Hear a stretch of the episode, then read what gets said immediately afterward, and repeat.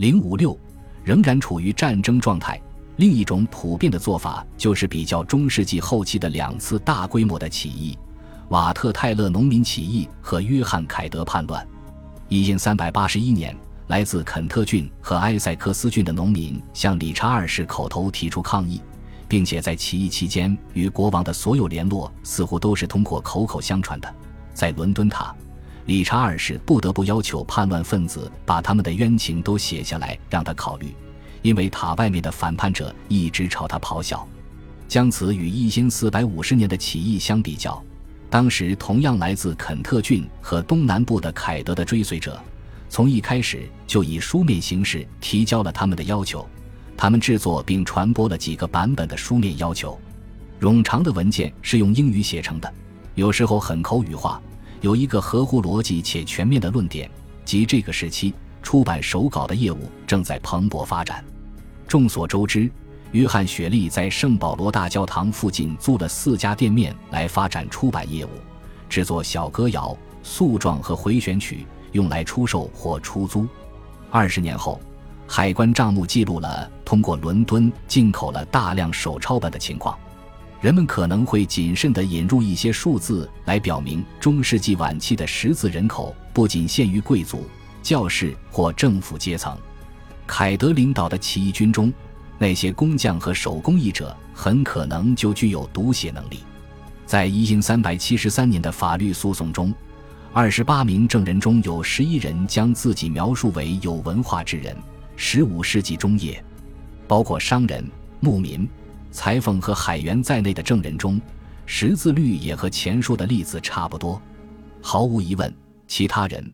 无论是否有文化，都不会梦想被聘请作为证人。但我们无可置疑地相信，托马斯·莫尔爵士在16世纪初的乐观估计，即英格兰人的识字率超过了百分之五十。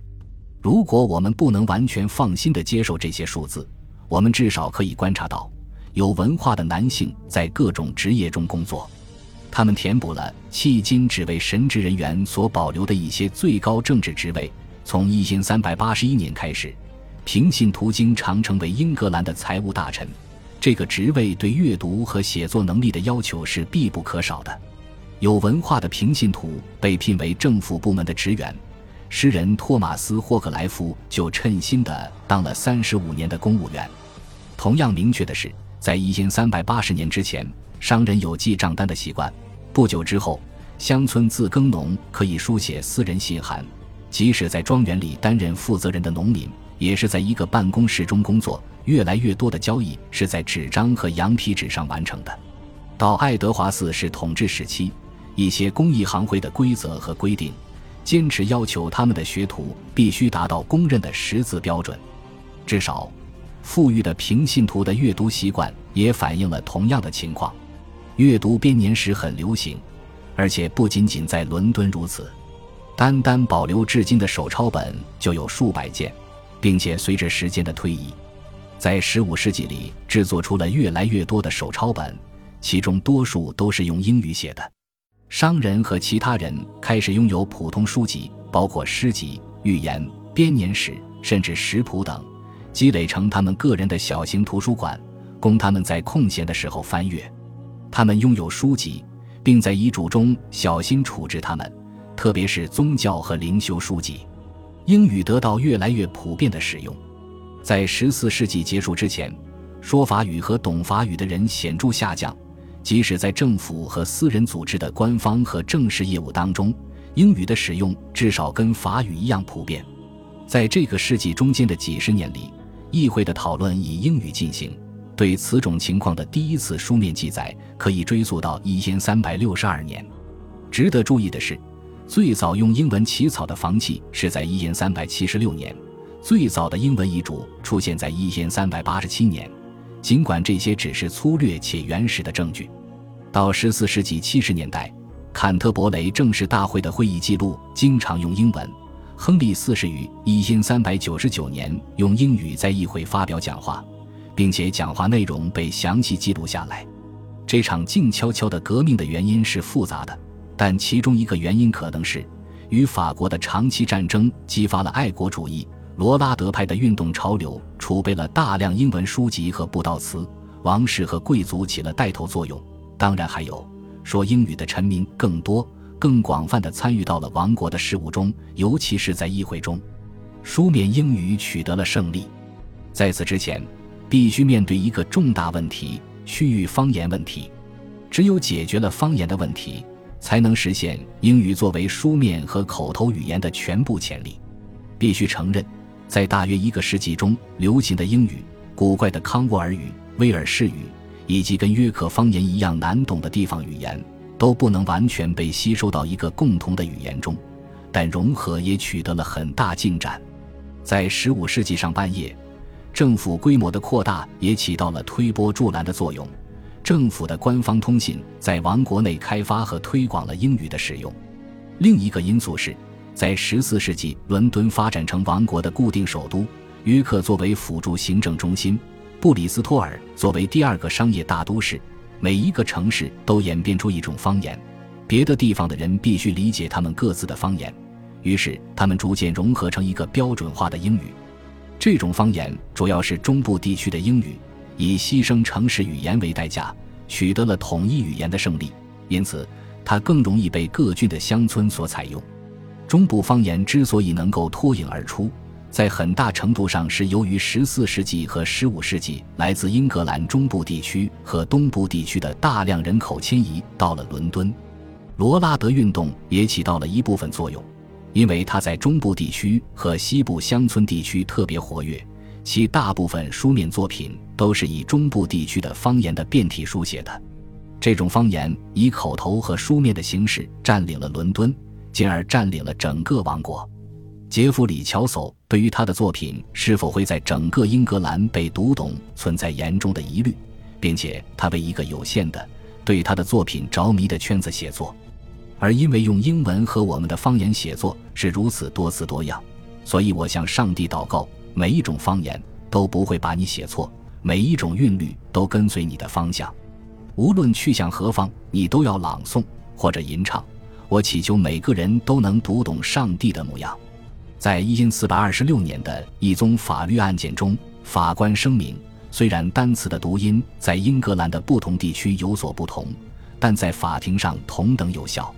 半个世纪之后，威廉·卡克斯顿可能会更加乐观地认为，来自不同郡的人都能读懂他印刷的几百本书。他意识到，在一个地方说的普通英语与另一个地方的不同，但是。通过使用既不太粗鲁也不古怪的英语，且以上帝的恩典所理解的方式，他预计不会遇到太大困难。无论是口语还是书面语，易于理解，对于沟通的有效性、观点的共同表达以及形成国家意识都至关重要。英语已成为一个征服民族而不是被征服民族的语言。英语作家的自信在天才的乔叟身上达到了新的高度。并吸引了来自最富有、最有影响力的人的资助，包括国王、贵族、绅士和城镇居民。各种形式的英语诗歌，无论在质量还是受欢迎程度上，都远远超越了十四世纪和十五世纪的英语散文、抒情诗和浪漫诗歌、喜剧和悲剧、寓言和戏剧。这些诗歌大部分都根植于北欧传统。十四世纪英格兰西北和中部地区的文学复兴，主要是押头韵不押尾韵的诗文，但这轮复兴得到了当地绅士和诸如伯恩斯家族和莫蒂莫家族等权贵的赞助，并且可以创作具有相当想象力的作品，如《高文爵士和绿色骑士》和《农夫皮尔斯》。在同一地区，以英国奇迹剧形式出现的基督教戏剧，是在十四世纪发展起来的。并在约克、贝弗利、维克菲尔德和切斯特等北部城镇大受欢迎。在这些地方，戏剧由城镇行会组织和演出。与此同时，在南部和东部出现了一种更新的韵文形式。这种形式更多的归功于法国和文艺复兴早期意大利文学的风格和内容。乔叟的一支妙笔和他的朋友约翰高尔的部分贡献。创造了英国文学不朽的杰作，这些作品在思想和词汇的丰富程度、想象力和人类理解力的深度上，以及纯粹的艺术性方面都是无与伦比的。约在1380至1385年间写就的《特洛伊罗斯与克里希达》，特别是反映英格兰社会全景的鸿篇巨作《坎特伯雷故事集》，是英国文学成就的里程碑式作品。他们展示了作者的智慧、通俗性和创造力。以及对各种各样的当代英语谚语的熟练驾驭，这一切使乔叟成为中世纪英国最伟大的作家。高尔是肯特郡人，先后分别由理查二世和亨利波林伯洛克资助。乔叟出身于一个伦敦商人家庭，在贵族和王室社交圈长大。他是有史以来最负盛名的诗人之一。他非凡的创作天赋极大地丰富了英语的表达。并得到了同时代有影响力的人的认可。乔叟的弟子霍克利夫和利德盖特与他们的老师相比，似乎显得逊色不少。但至少王室、宫廷和伦敦市给他们提供的资助，基本上确保了他们所代表的首都英语文学流派拥有一个光明的未来。恭喜你又听完三集，欢迎点赞、留言、关注主播。主页有更多精彩内容。